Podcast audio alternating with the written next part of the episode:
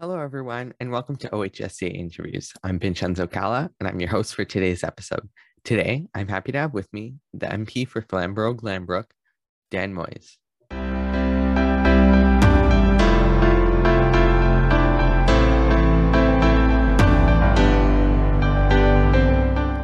Dan was first elected in September 2021 and has been active in politics for over 30 years. He has worked on Parliament Hill, at Queen's Park, in the Federal Leader's Office, and with local MPs and MPPs. Prior to seeking office, Dan had a 20 year career in the private sector in energy and agri food. During that time, Dan was part of a core team that helped successful bids for $10 billion in energy infrastructure projects in Canada. Dan currently serves as the CPC Deputy Shadow Minister for Infrastructure and Communities. So much for your time and thank you for joining us today. It's great to have you here. Great to be here. Thank you, Vincenzo. So we're going to start off the interview as we always do with our question and answer segment. And these questions come from the members of our high school team. So the question I wanted to start off with is a bit of reflection from the election you were elected in. So as an MP elected in the 2021 federal election, what was your favorite point and or favorite policy or part of the CPC platform of 2021 that you would love to see make a comeback in the next election? Well, that's that's a, a good question. Uh, there was a lot that was, uh, I think, positive and productive about our platform. When, and, and I just want to say overall that the, the big thing knocking on doors in the last election compared to, you know, in the past when I've knocked on doors for others in other elections is, you know, we had a platform, 160 uh, pages launched on the first day of the campaign and, and you know people were actually looking for um, you know positive change in the country. And uh, we, we, you know we had that in one document and not everyone's going to read all pages but but they were keen to see what we had to say and um, there was a lot of traction on that. So what did i love about it? Um, you know there was things like the the gst tax holiday for a month and, and it was proposed for the month of december because i think that gives uh, people a break and it, it spurs small business and that's that's an important thing. There was support for animal adoptions in there as a as a as a owner of two puppies I, I, found that cute. We actually did a, a lit piece that was specific to, uh, with the picture of our puppies on it, uh, talking about that policy. And we handed that out at some uh, doors where we knew there were dogs. Um, but I think seriously as well, the, the, the mental health uh, aspect, which was a cornerstone of the program, uh, the platform, is critically important. and I, and I don't suspect you know, that's an issue that's, that's been going for many years and it's going to continue to go. Uh, key in that for us was we proposed the 988 suicide prevention hotline. And what's interesting is that was put forward by Conservative MP. It was passed unanimously in the House of Commons. We're almost 600 days later, and the Liberals have not implemented that. Whereas the US starts this month. And so we've got 11 uh, Canadians uh, committing suicide each day and 275 uh, attempting yet we haven't done a simple thing like implement the 988 number that we propose. So I, so I really hope that that's back. Well, those are all big parts of the platform that I, I really liked, especially how mental health, secure mental health was one of the main pil- uh, pillars of the platform it was great, a great first step. Um, well, not just first step, but a great step for the party to have that in there. And and again, the GST holiday, we need it more than ever now. Just a little break sure for do. Canadians. So hopefully that makes a comeback. But yeah, a great platform back then, and it'll be interesting to see what makes a comeback next time. So we're going to go into the second question, which sort of reflects on your um your professional career. So I wanted to ask, um, from your experience in the energy and agri-food sectors, what um what can the government do right now to help support these industries? Uh, thank you. Yeah, and I, I, was fortunate to work in the uh, energy sector and the agri-food sector for for uh, 20 years before um, before getting into politics. And um, you know, these are two key sectors in the Canadian economy, and there's so much more that the government can be doing. Uh, this Liberal government has failed on so many uh, in so many ways on both those industries. Uh, you know, let me talk first about the energy sector, um, which is a critical part of our economy. You know, we're, we're blessed in Canada to sit on the fifth largest reserves of uh, natural gas in the world. And, you know, right now, when we look at what's going on in Europe with, uh, with the, the Russian invasion, the Putin's uh, invasion of Ukraine, uh, you know, Russia supplies natural gas to a lot of Europe. You know, had we, had we developed further um, more pipelines or, or, or the ability to get our natural gas to Atlantic tidewater, we'd be fueling Europe right now. And instead, what's happening is, um, you know, countries like Germany are reverting to coal uh, for electricity production because, you know, they, they, they, don't want to be as dependent upon the natural gas from, uh, from Russia. And so, you know, that's not good for the environment. So we have uh, an, industry here which is, you know, environmentally conscious, uh, ethically sourced, uh, consults indigenous communities, and you know creates incredible, well-paying jobs. Uh, and and that's a that's a strength in the Canadian economy. And this government has just turned its back on it and and and, and put up roadblocks on on on agri-food. You know, if we can't produce our own food in this country, if we think back to the beginning of the pandemic, when you go to grocery stores and some of the shelves were, were thinning out, it, it's important to our, our, our food security. And you know, we've been fighting in Parliament as, as Conservative Caucus, you know, to remove the carbon tax on farm fuels. That's critically important to farmers because they can't they can't afford to produce the food uh, right now. Um, the the fertilizer tariffs that were put on as a result of the um, the tariffs and sanctions against Russia uh, have had a huge impact on farmers. So these are are really impacting farmers. But a lot of people don't know that agri-food is actually the number one employer in Ontario uh, not just agriculture, but the food production. And so we have, uh, for example, just down the road for, from my own constituency, just down the road where I live, is uh, you know the Ferrero plant, which is the 15th largest confectionery plant in the entire world, uh, produ producing products for all over North America, Australia, New Zealand. And so, you know, we've got a huge important sector here, and we should be growing and investing in that. Well, for sure, and and on on those two points, I mean, uh, when it comes to energy, we have some of the safest as well. A great record. Um, when we had your colleague Martin Shields on a couple weeks ago, we talked about we talked about how safe it was, how Canada Absolutely. has a good safety yeah. record when it comes to that, and we need to take advantage of that. And for agri-food, you're it's right. I mean, we have um, great industries there in Canada, here in Canada. Um, it's it's again jobs for Canada, and it's something that um, that just overall helps us as a nation and something that the government should continue to expand on. So we're going to go into question three, which comes from Rain sure. in Toronto, and it focuses on your uh, your shadow cabinet role. So he wanted to ask, as the Conservative Deputy Shadow Minister for Infrastructure, what do you think about the newly released G7 Global Infrastructure Investments Partnership, and maybe what it means for Canada as a whole? Sure, and and and that is uh, hot off the press as of uh, as of last week.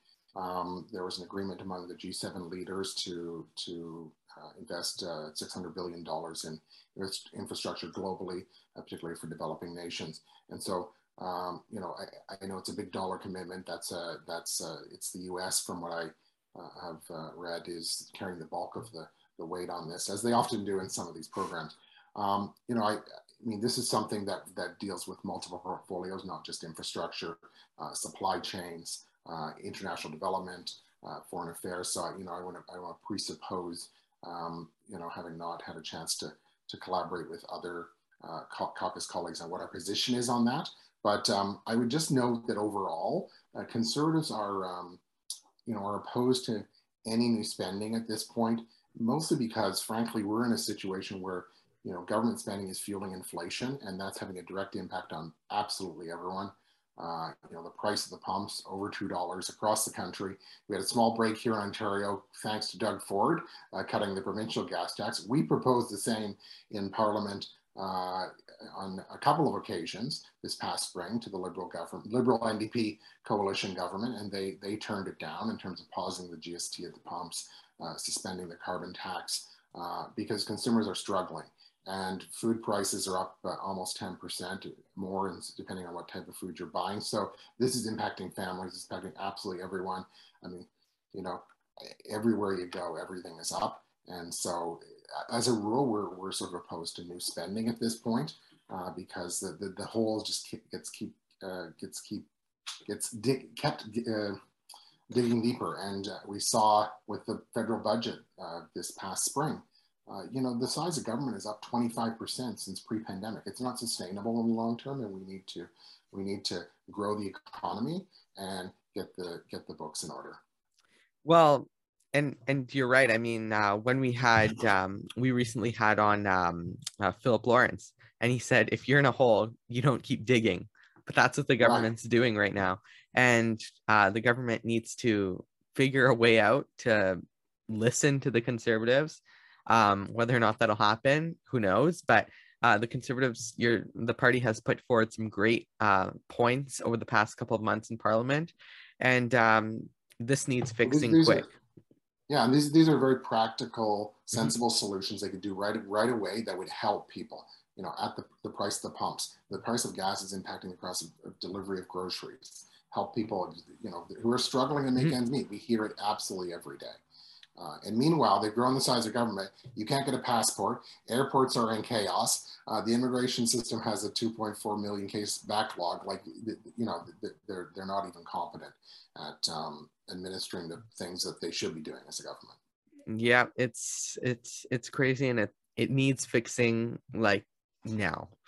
So we're gonna go on to question four, which kind of looks at your goals for the long term sort of thing. So you are a newly elected MP. It's been about nine, 10 months now. And I wanted to ask you, what is a goal that you have personally as a member of parliament that you would like to achieve in parliament in the next couple of years, in the next few years? Yeah, and I, and I think, um, you know, if I can start sort of bigger picture thematically, what I talked about in my first speech in the House of Commons was, you know, Canada is this country where it's been driven by hope and opportunity for years and years. With this country with blessed with natural resources from coast to coast, uh, smart people. We live uh, next to the world's largest consumer market, the United States. We've got all the reasons we should be succeeding as a country.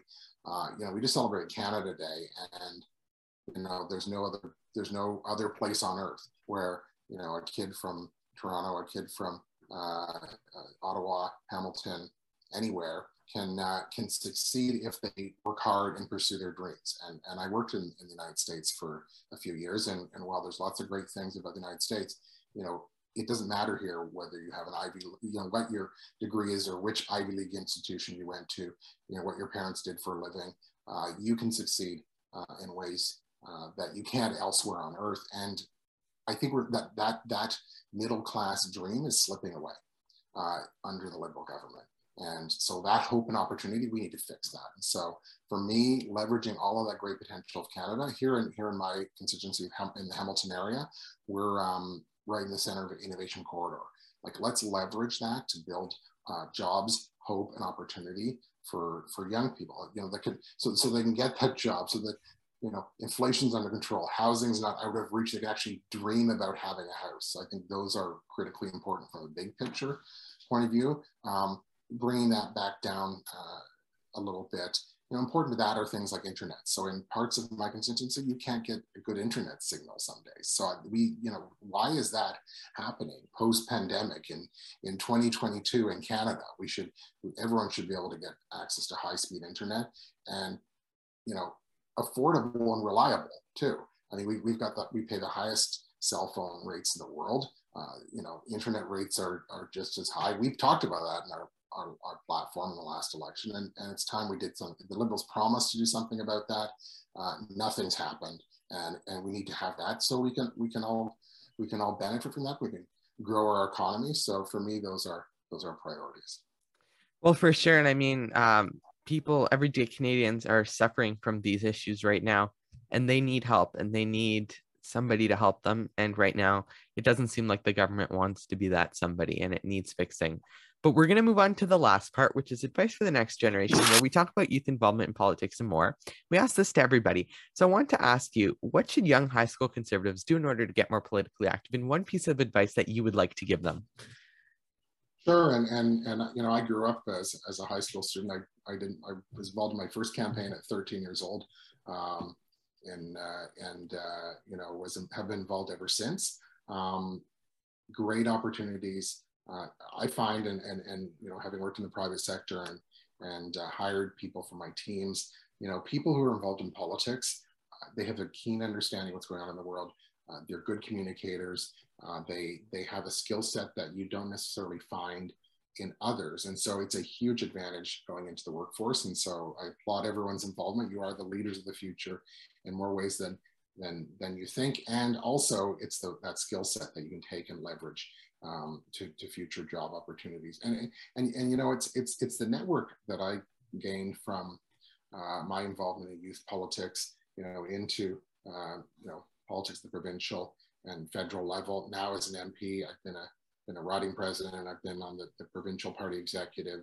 Um, you know, those it's all those connections and contacts that that you lean upon uh, in your careers and in you know your your in your life actually and, the, and those friendships that that develop so um, you know absolutely get involved um, and and you know in, in campaigns that i've um, ran you know we, we look for young people to take on leadership roles because you know they're committed and they've got skin in the game and they they work hard and get things done. So i so i think that that's that's you know don't don't settle for you know the back of the, the room stuffing envelopes or you know uh, some of the, the more menial tasks but but bring forward your ideas get involved in the core team. Uh, you know when the campaigns are on that's a great opportunity. Aside from the campaigns there's you know uh, getting involved in the riding associations in the party conventions it's also a lot of fun. Yeah just put yourself forward put yourself out there.